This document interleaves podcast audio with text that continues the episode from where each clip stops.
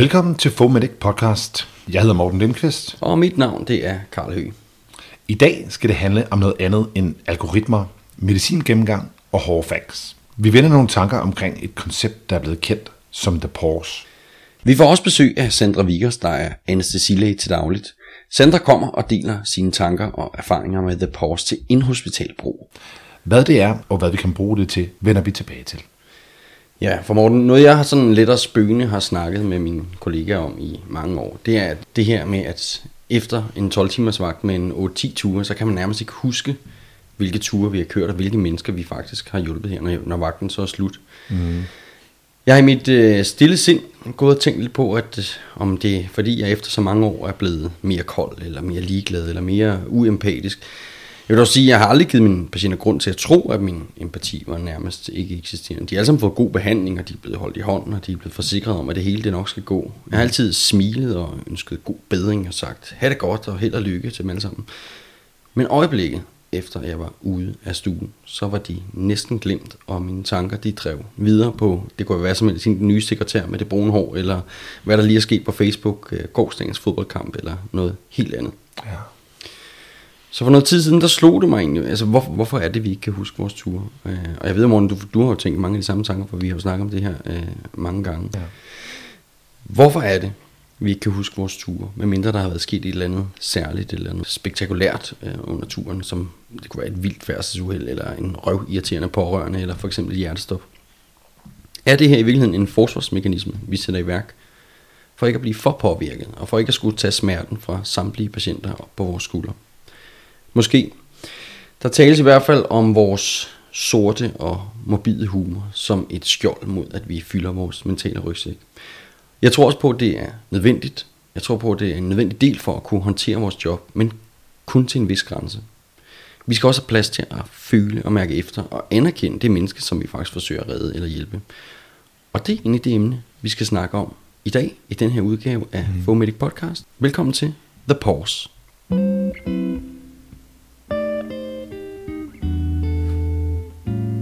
I februar i år tikkede en notifikation ind på øh, min telefon. Det var fra min øh, yndlingspodcast, eller app, MRAP. De havde netop udgivet deres februar-afsnit. MRAP er et fuldstændig magisk, helt fantastisk værktøj til læring og vedligehold.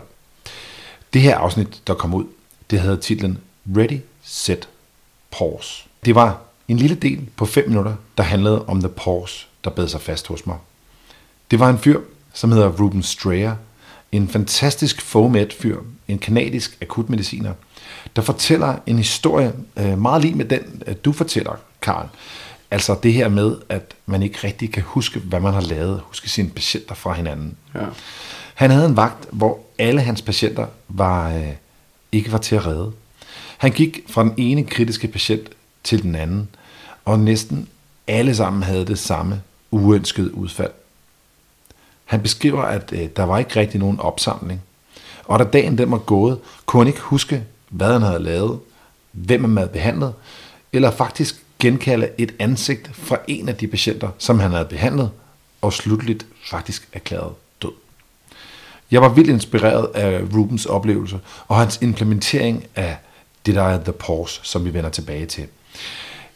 Det han beskrev virkede præcist som noget af det, jeg manglede i min praksis. Når jeg havde oplevelser, der var emotionelt stressende, eller hvor et team havde arbejdet hårdt, uden at få det ønskede resultat. Så for lige at få det på plads, Karl, kan du så ikke lige beskrive, hvad er det egentlig, vi mener, når vi siger The Pause? Jo, altså i praksis så er The Pause en kort pause, eller et øjeblik stillhed, umiddelbart efter et hjertestop, hvor vi indstiller behandlingen. En pause, hvor alt arbejde det stoppes i 30-60 sekunder, og de tilstedeværende, både personale og pårørende og andre involverede, de samles, og så i stillhed anerkender det her liv, som nu ikke er her mere, og værdsætter det arbejde, som alle involverede har ydet i forsøget på at redde den her person. Ja, lige netop. Og øh, efterfølgende, jeg havde hørt øh, det her podcast, så søgte jeg lidt på nettet og øh, læste nogle af de referencer, der også var i, i podcastet. Og det ledte hen til nogle, sådan nogle case studies, nogle artikler om, øh, om folk, der havde implementeret eller arbejdet med det her The Pause-koncept på deres hospitaler. Øh, det meste af, af det, jeg fandt, øh, var fra Nordamerika, i øh, USA og Kanada. Øh, men jeg fandt faktisk en øh, hjemmeside af en fyr, der hedder Jonathan Bartels, øh, en amerikansk sygeplejerske, som så vidt jeg har kunne finde ud af, er den første person, der har ligesom skrevet eller har brugt begrebet øh, the pause, som han også omtaler for den medicinske pause. Mm. Både øh, Rubens podcast og Jonathans øh, hjemmeside vil vi smide øh, links til i vores shownoter. Yes. Nu har vi introduceret til, hvor vi har det fra, og, og du har også lige kort fået beskrevet, hvad det er, dem, der har skabt det, definerer det som som øh, hvad, hvad, hvad tænker du øh, om det, Karl? Jamen altså, i forlængelse af mine øh, overvejelser med hensyn til ikke at kunne huske mine patienter, så har jeg tænkt, om, om det her det kunne være gavnligt øh, for mig. Øh, jeg føler ikke selv, at min mentale rygsæk den er fyldt op endnu, men ved jeg det egentlig. Øh, måske er The Pause bare en ventil, der kan sørge for, at min underbevidsthed ikke holder fast i nogle af de her situationer, men jeg faktisk får dem øh, bearbejdet. Jeg kender ikke udfaldet, altså hvad der vil ske med mig, ved at jeg øh, gentagende gange afholder den her pause.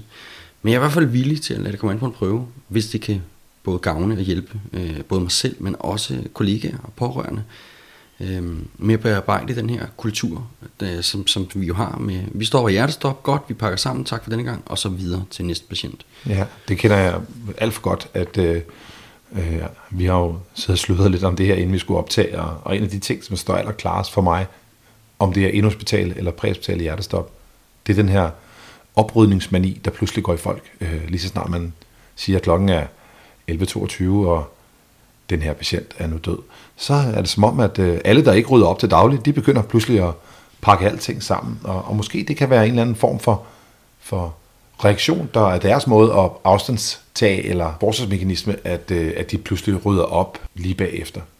Ja, men jeg tror, også, det, altså, jeg tror også, det er sundt, at vi har de her forsvarsmekanismer, som vi, som vi snakker om før. Altså, vi er nødt til at have nogen, fordi vi skal ikke tage smerten fra samtlige patienter på vores skulder, fordi så holder vi ikke længe. Helt enig. Jeg tror også noget som burnout, eller så udbrændthed, øh, at det her ved at holde en pause, det vil kunne forhåbentlig nedbringe folk, der, der, der brænder ud for hurtigt. Det, det, det tror jeg, du er fuldstændig ret i. Det, er, og det, er jo, det kan jo være med til at bringe det lidt frem i bevidstheden i hvert fald. Ja. Fordi at, det er jo okay at blive påvirket, og det er også okay, at man føler, at man bliver udbrændt, men, men vi har jo behov for nogle værktøjer til at fange det, inden det kommer så langt. Ja. En, øh, et element, som rørte mig meget, da jeg, da jeg hørte det her podcast, var også det her med, at, at nogle gange så kan vi godt blive øh, en lille smule tabt for jordforbindelsen. Altså, vi ser alt det, vi laver som praktiske ting. Vi vil gerne være dygtige til det, vi laver, og vi har øvet os og øvet os og øvet os på en praktisk skill. Og øh, så skal vi gøre den, og så, nu er vi færdige med det, så skal vi videre. Ja. Øh, og det øh, synes jeg er helt okay, for det er også den måde, vi bliver dygtige ved at, at huske og, og reflektere over vores, øh, vores øh, handlinger og vores, vores færdigheder. Men det synes jeg også, vi er rigtig gode til. Altså, jeg synes også, vi er gode til, til at debriefe og evaluere den, hvad skal jeg sige, den faglige indsats. Jamen lige præcis. Og der tror jeg en gang imellem, det er okay lige at, at få jordforbindelsen igen og huske, at, at det, er, det er et arbejde, og vi gør det godt, men det er også okay at reflektere over, at nogle gange så er der sgu nogle mennesker, der dør, som vi ikke havde håbet eller regnet, forventet. Ja. Øh, og det, øh, det, det tror jeg godt, man en gang imellem må tænke over. Det kan den her, for mig i hvert fald, pausen, ja. hvis jeg lige stepper væk og, og kigger på rummet. Ja, og situationen. Ja, situationen. Og det menneske, som vi i virkeligheden øh, har forsøgt at hjælpe. Men jeg tror, altså nu snakker vi også om det her, hvad, hvad, hvad det ellers skal gøre godt for, men altså, og som jeg sagde tidligere, altså jeg er ret bevidst omkring, at, at hvis man lige får de her 30, 40, 50, 60 sekunder til lige at få en eller anden form for, for afslutning, at man kan gå videre til den næste patient, fordi vi får en tur lige bagefter. Men man kan gå videre øh, til den næste patient, uden at have den her afdøde patient liggende i sin underbevidsthed, og på den måde forhåbentlig kunne fokusere 100% på at hjælpe den næste, vi skal, øh, vi skal ind og hjælpe. Jeg, har, jeg tænker sådan lidt, øh, for mig er det en af de ting, jeg godt kan blive lidt inspireret af, også er, at jeg har set mig selv som en, der er rigtig, rigtig god til at, at cope med de her situationer altid. Ja. Øh, faktisk kan jeg nogle gange få den modsatte følelse af, at jeg reagerer meget, meget lidt. Ja. Og det kan være en følelse, jeg har tit bliver lidt skræmt af. Jeg tænker, gud, det her vi laver her, øh, det burde man blive mere påvirket af. øh, så så øh, jeg kunne faktisk godt se det her som en måde, hvor jeg kunne tvinge mig selv til at tænke, tænke okay, tænk lige lidt over, hvad du har lavet, og hvad du har været med i. Fordi jeg er virkelig, virkelig god til at, at ikke at tage det ind, og ikke processere den følelsesmæssige del, fordi det har jeg ikke behov for. Ja. Øh, men det tror jeg måske faktisk, at mange af os har, eller bør overveje at have behov for, Ja. uden at det skal tvinges ned i halsen. Men hvem synes du så, der skal være med altså til at holde den her pause? Hvem skal involveres? Som udgangspunkt, øh, så øh, har jeg jo haft meget få erfaringer med det selv, øh, så jeg må også lægge mig lidt op af, de erfaringer, som vi har fra udlandet, og dem, der har inspireret os. Og de siger jo, at, at alle de mennesker, der har været med omkring den givende situation, og det kan være sundhedsprofessionelle, altså dem, der har været med til behandlingen, mm. det kan også være, at der har været pårørende til stede, det kan også være, at der har været en bystander, altså en, der simpelthen er blevet kaldt, øh, vi oplever jo de her hjerteløbere Ja. nu, Øh, det kan også være politiet, som der kommer med ind på sygehuset med en patient. Øh, øh, så så vi, vi samles mange forskellige mennesker, så, så udeluk, sådan umiddelbart tror jeg, at dem, som der er til stede, når man tager beslutningen, eller i den umiddelbare nærhed, som har været involveret, øh, kan, kan tænke sig tilbydes det. Jeg er helt enig. Jeg synes også, at alle skal være med. Men jeg synes også, at vi skal acceptere og sige, at det er helt okay, hvis man ikke ønsker at være med. At man simpelthen øh, skal kunne sige fra og sige, det har jeg ikke lyst til, eller det har jeg ikke behov for. Og så er det okay. Og så fjerner man sig, og så lader man de andre om at holde den her pause. Og så deltager man igen med oprydning og klargøring, og hvad man nu ellers skal gøre bagefter. Så det, for mig der er det, jeg tror det vil være givetigt for alle, men vi skal også bare anerkende, at der er nogen, som ikke har behov og ikke vil. Og det skal de også have lov til. Helt enig, Karl. Øh, for det stærke teammedlem, øh, en erfaren teamleder, eller den, som der er i rummet, der kan, der kan overskue det, kan det også være det sted, man ligesom fanger, hvis folk skyer sig, altså går væk og ikke være med, fordi de eventuelt er hårdt ramt, eller, mm.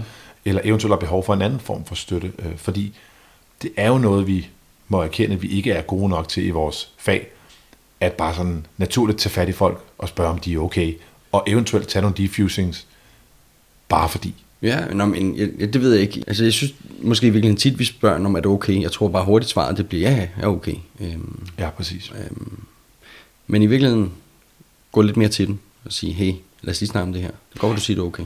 Ja, eller også kan det være, at man selv skal foreslå en defusing, Ja. ja. fordi man faktisk måske fornemmer, at en anden har brug for det. Ja. Men det vil være upassende at spørge dem, om de har Du brug kan for altid sige, ved du, jeg, jeg, jeg føler, jeg har brug for en diffusing. Er I med på, at vi lige tager den? Ja. Ja. Og så lægger man den over på sin egen skulder. Men det kræver også, at du har et overskud til at kunne gøre det selv.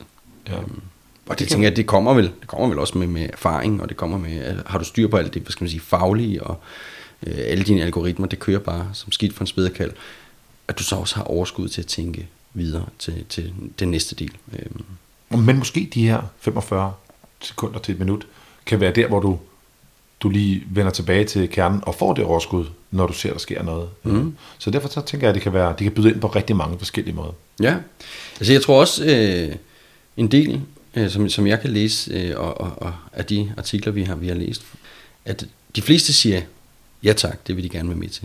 Men hvad de enkelte så tænker, mens de her 45 sekunder, altså det er jo fuldstændig ligegyldigt. Det handler om, ja. at man deler en oplevelse. Nogen får måske rigtig meget ud af det her, øh, på et personligt niveau. Nogen får ikke noget ud af det, og har, har travlt med at tænke på alt muligt andet. Men ingen mister noget. Nej, lige præcis. Ingen mister noget, og alle er fælles om det her. Og det kan godt være, at du står og tænker, at det her det er fuldstændig øh, ligegyldigt for mig. Men du deler oplevelsen med nogle andre, som måske har en, en anden øh, oplevelse af, hvad det her det, det, det handler om. Og det synes jeg godt, man kan give både øh, sine kollegaer, men også eventuelt pårørende, eller bystanders, eller hjerteløber, eller hvad det nu kan være. Helt enig. Helt enig. Men det er jo ikke kun præhospitalt, Nej. øh, hvor jeg synes, at, at det her det bliver interessant. Og øh, når nu du siger det, så må vi jo også øh, hellere øh, være ærlige og sige, at der er flere, der er kommet ind i studiet nu. Ja. Vi har fået besøg af Sandra Vickers, som er læge. Hun er anestesilæge på Bispebjerg Hospital, og øh, hun er også kendt i Fomedikrasi tidligere for at have bidraget med undervisningen til vores litteratursøgning og kritisk artikellæsningskursus. Øhm, og velkommen til, Sandra. Tak. Tak fordi jeg måtte komme. Men dejligt, du vil være med. Vi har jo tidligere talt om øh, dette emne, The Pause, i forbindelse med undervisning, øh, når vi har lavet research til vores litteratursøgningskursus, eller når en af os er faldet over et podcast, vi synes har været super interessant, talt om det her emne, The Pause. Hvad synes du om det? Min helt første initiale reaktion var egentlig, at jeg synes, det er et rigtig godt koncept. Det passer rigtig godt til den måde, jeg tænker omkring det at være læge i nogle af de her situationer, hvor the pause er anbefalet at bruge. Øhm, så jeg kan rigtig godt lide ideen omkring det. Jeg tænker egentlig, at mange vil måske sige, at det er lidt amerikansk og lidt klistret. Er det noget, du øh, tænker? jeg synes ikke, det er, men jeg kan ikke udelukke, at der også findes folk, der vil synes, jeg er lidt amerikansk og lidt klistret. ja, det er jo sådan en risiko, vi må tage med ind. Øhm, nu når vi sidder i et, øh, i et præhospital podcast, så er det jo relevant at spørge, om, øh, om du ser nogen forskel på præhospitalt og inhospitalt. Det tror jeg egentlig ikke gør den store forskel. Øhm, det der jo er på spil i hvert fald, hvad enten man er præhospitalt eller inhospitalt, det er jo, at man er nogle mennesker, der mødes omkring en eller anden akut opstået situation. Ja. Øhm, eller ikke akut, men man mødes om det her med, at, der, at menneske forlader os og forlader jorden.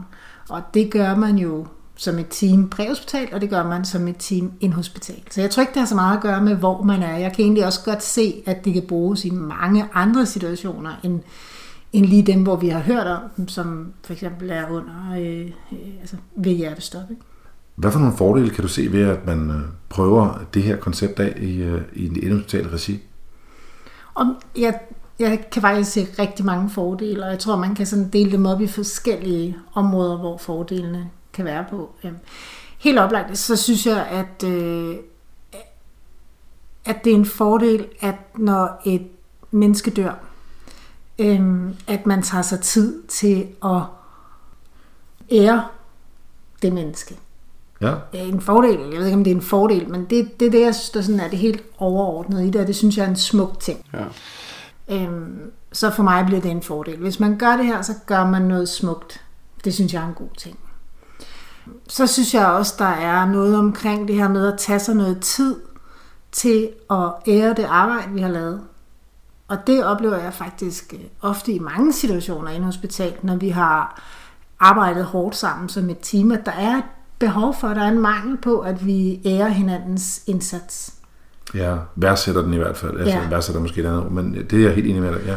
Og det, øh, det synes jeg også, det kan bidrage med, det her.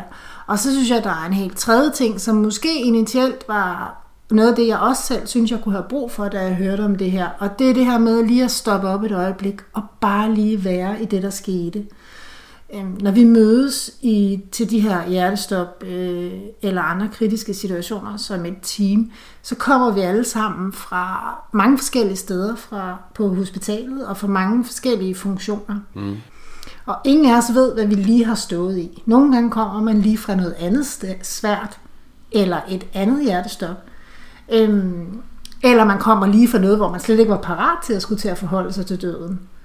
Og det her med så bare lige at tage en lille rum tid, hvor man bare lige er til stede i det, der lige skete, og lige når at reflektere og mærke, hvor man er henne i det, det tror jeg altså, i hvert fald for mig personligt, kan jeg mærke, at det, det har en kæmpe betydning.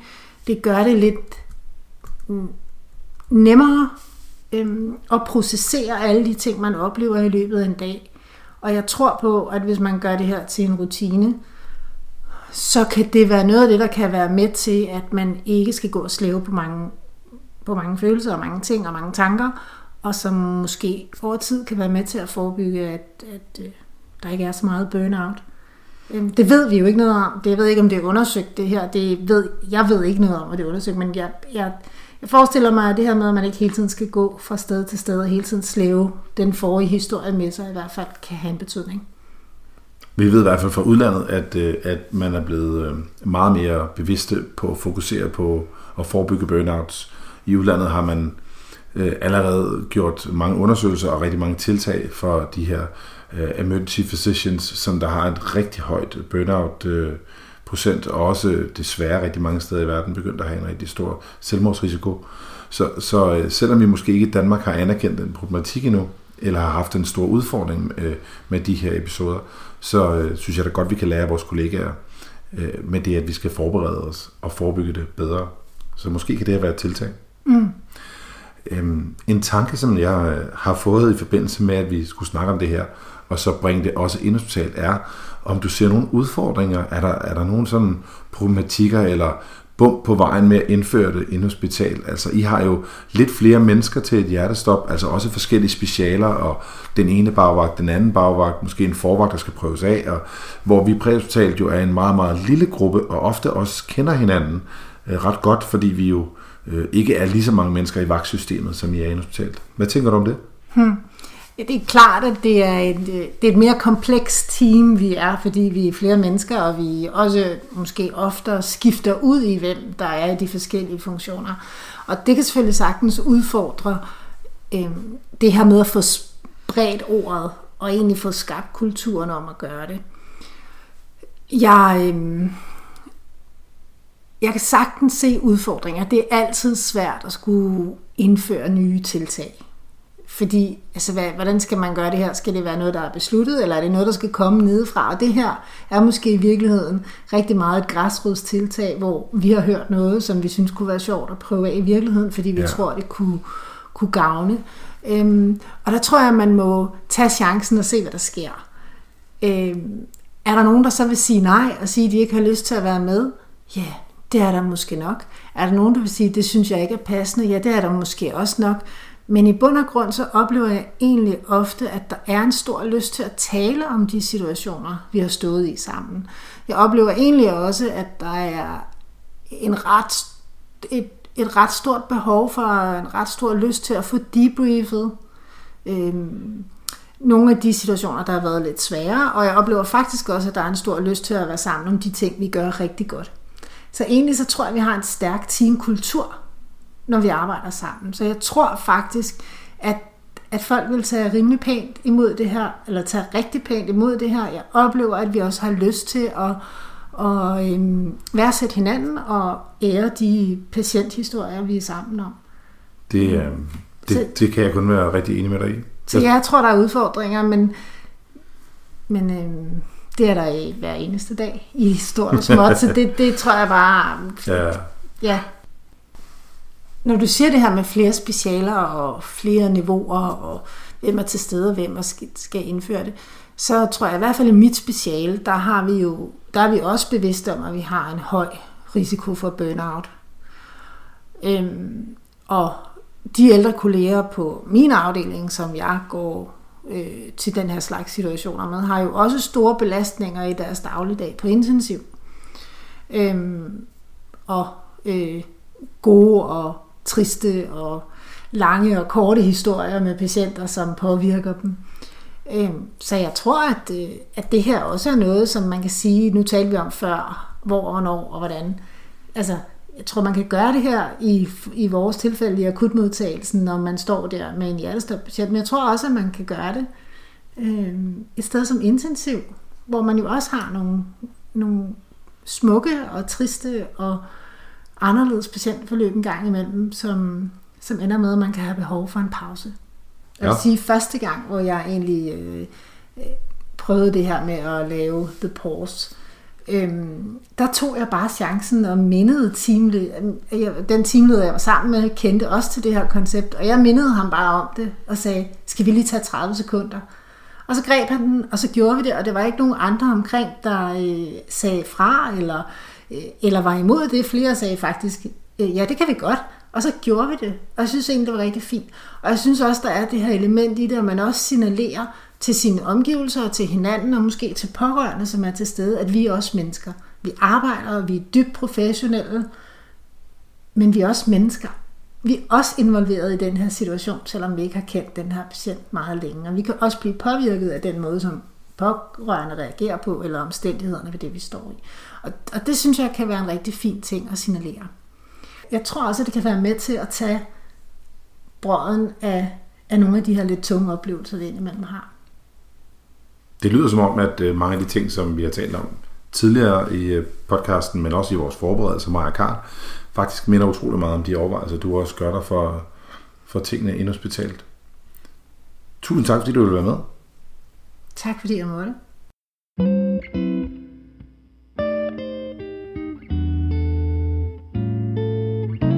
Karl, du har gjort dig nogle erfaringer med at bruge The Pause præhospitalt øh, for nylig.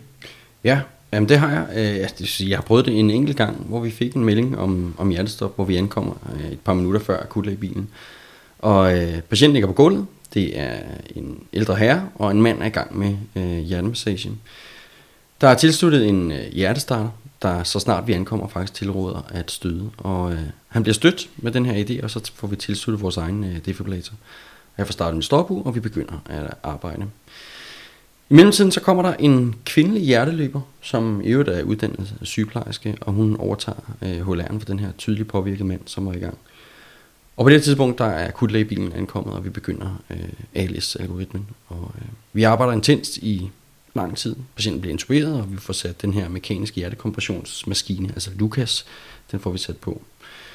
Øhm, der bliver besluttet, at vi, patienten skal transporteres, så vi skubber ham op med skubborg og bærer ham ned i øh, ambulancen under pågående HLR. Der har på det her tidspunkt ikke været nogen stødbare rytmer på vores DEFI øh, under vores analysepauser, men udelukkende en pige. I ambulancen, der ser vi asystoli, og der er nu har vi der på det tidspunkt, tror jeg, vi har været i gang i, i cirka 50 minutter eller sådan noget. Så alene, akutlægen, han opsummerer hele forløbet og alle vores handlinger, og så spørger han rundt i teamet, om der er nogen, der har noget at tilføje, og øh, siger, at øh, hvis teamet er enige, og der ellers ikke er nogen, der har noget at tilføje, jamen så, hvis der ved næste analyse også er asystoli, så øh, synes han, vi skal stoppe. Alle er enige, og der er asystoli ved næste pause, og genoplivning, den indstilles. Se, vi slukker for Lukas og lukker ned for al vores øh, øh, og så videre. Og lige inden vi går i pakkemode, så øh, trækker jeg vejret ind, og så øh, tager jeg mod til mig. Og øh, så beder jeg faktisk alle om, øh, om at deltage i en 30 sekunders pause, for at øh, anerkende det her liv, som nu er tabt, og samtidig anerkende øh, det arbejde, vi faktisk alle sammen har gjort for at redde det. Så jeg henter øh, hjerteløberen, og ham, fyren her, som indledte HLR'en, og så lader dem komme med ind i ambulancen. Sætter dem ind i tankerne omkring, hvad er den her pause, hvad skal det gå ud på. Og jeg kan godt se, at øh, lægen og øh, lægesistenten og min makker, at øh, det er den situation, de ikke har været i før. Øh, og jeg har desværre ikke noget at snakke med dem inden. Det var noget, der øh, pludselig kom til mig, da vi blev enige om at, at øh, indstille genoplivning. Så, øh, så, så ramte det mig, at det, det, var her, det var det her, vi skulle prøve. Ingen af dem, de siger fra, og det er jo heldigt nok, øh, og alle de deltager, og vi tager de her 30 sekunder i stillhed. Og øh, jeg siger tak til alle for, at de vil deltage, og tak for indsatsen, både til kollegerne og til hjerteløberne. Der er i øvrigt, vil jeg så sige, særligt hendes sygeplejersken her, hun ydede altså en beundringsværdig indsats. Det kan hun godt være rigtig, rigtig stolt af. Men efterfølgende, så var der, altså, der var en sær følelse i min krop, en krop, jeg ikke rigtig har, eller en følelse, jeg ikke rigtig har, har, har haft før med det her, fordi vi netop bare er gået i pakkemode. Altså man kan sige, adrenalinspejlet, det har været i top, og tusind tanker, når jeg er færdig med hjertestop, øh, omkring den faglige indsats, øh, omkring algoritmer, reversible årsager, teamledelse, alt det her øh, samarbejde, det kørte jo rundt i hovedet på mig. Men der var bare et eller andet ved at afholde den her pause, der gjorde, at vi alle, hele teamet, og jeg har snakket med dem efterfølgende, hele teamet fik øh, en eller anden særlig ro, som jeg ikke har oplevet før. Og det var øh, for mig en virkelig kraftfuld oplevelse. Rigtig godt arbejde, Karl. Ja, tak. Det, øh, jeg, har, jeg har også selv øh, haft et par erfaringer med det. Faktisk er det blevet til, til tre styk hen over sommeren, mm. øh, hvor jeg har været teamleder og brugt den her pause. Og det har været nogle gode oplevelser. Jeg, øh, jeg synes, det er, er rigtig spændende at se, hvordan det, det påvirker alle i team og, og familien omkring. Men jeg har en specifik øh, ting, jeg gerne øh, vil lægge vægt på, fordi jeg har fortalt mine kollegaer om det her podcast og om ideen i øh, de måneder øh, siden jeg har hørt det her podcast. Og det har været øh, rigtig behageligt, at vi har talt om det, for da jeg så skulle foreslå det i den givende situation, så vidste de det. Ja, ja. altså, der var, det var ikke alle i teamet, der kendte det, men, men en del af dem, der var der, ja. havde ligesom hørt om det, og, og sagde, nå ja, det vil jeg gerne være med til. Og, og det gjorde jeg ligesom, skulle ikke føle den der, vil de være med, vil de ikke være med. Øh, så jeg var faktisk rigtig tryg, så, så det var en sindssygt god oplevelse at tale om det ja. øh, inden, øh, og derved ikke have den der barriere af at skulle, skulle føle, at man skulle risikere noget ved at gøre det. Øh, så det kan jeg klart anbefale. Mm. Øh, jeg vil fortælle en lille kort øh, del af den øh, ene af mine situationer, fordi der var noget, noget rigtig lærerigt for mig i den. Det var en øh, situation, hvor vi har et lidt specielt præhospitalt hjertestop, nemlig en tur, hvor en øh, borger har forsøgt at tage sit eget liv. Øh, selve behandlingen og teamsamarbejdet gik øh, rigtig godt, og efter vi havde behandlet for de reversible årsager, var det tydeligt, at der var gået for længe, inden vi ankom, og der var ikke rigtig noget, vi kunne stille op. Her valgte jeg så øh, sammen med de to fra ambulancen, og jeg selv var på akutbilen, at vi skulle holde the pause. Det var 45 sekunder, hvor øh, vi fik ro på, vi fik pulsen lidt ned, og vi fik sikkert tænkt hver vores. Jeg fik set på patienten. Faktisk var det første gang, at jeg som kiggede på patienten og på mennesket, der lå der. Indtil da havde det bare været arbejde. Og pludselig fik jeg en eller anden indsigt i, hvor svært det må have været for den her patient, siden det skulle ende sådan her. Det hjalp mig rigtig meget i den efterfølgende håndtering af familien, politiet og hele den meget, meget specielle situation, der er øh, efter et selvmord, øh, hvor der skal være rum og plads til at være lige præcis sådan, som man har brug for. Mm. Det gjorde noget for min faglige håndtering, som jeg er rigtig glad for, og det gjorde også noget for min måde at tænke over patienthåndteringen efterfølgende, da jeg forlod adressen og fortsatte min vagt. Mm. Og det er jeg rigtig glad for, og det tror jeg er noget, øh, som jeg vil tage med mig videre som et godt resultat af en, øh, af en The Pause.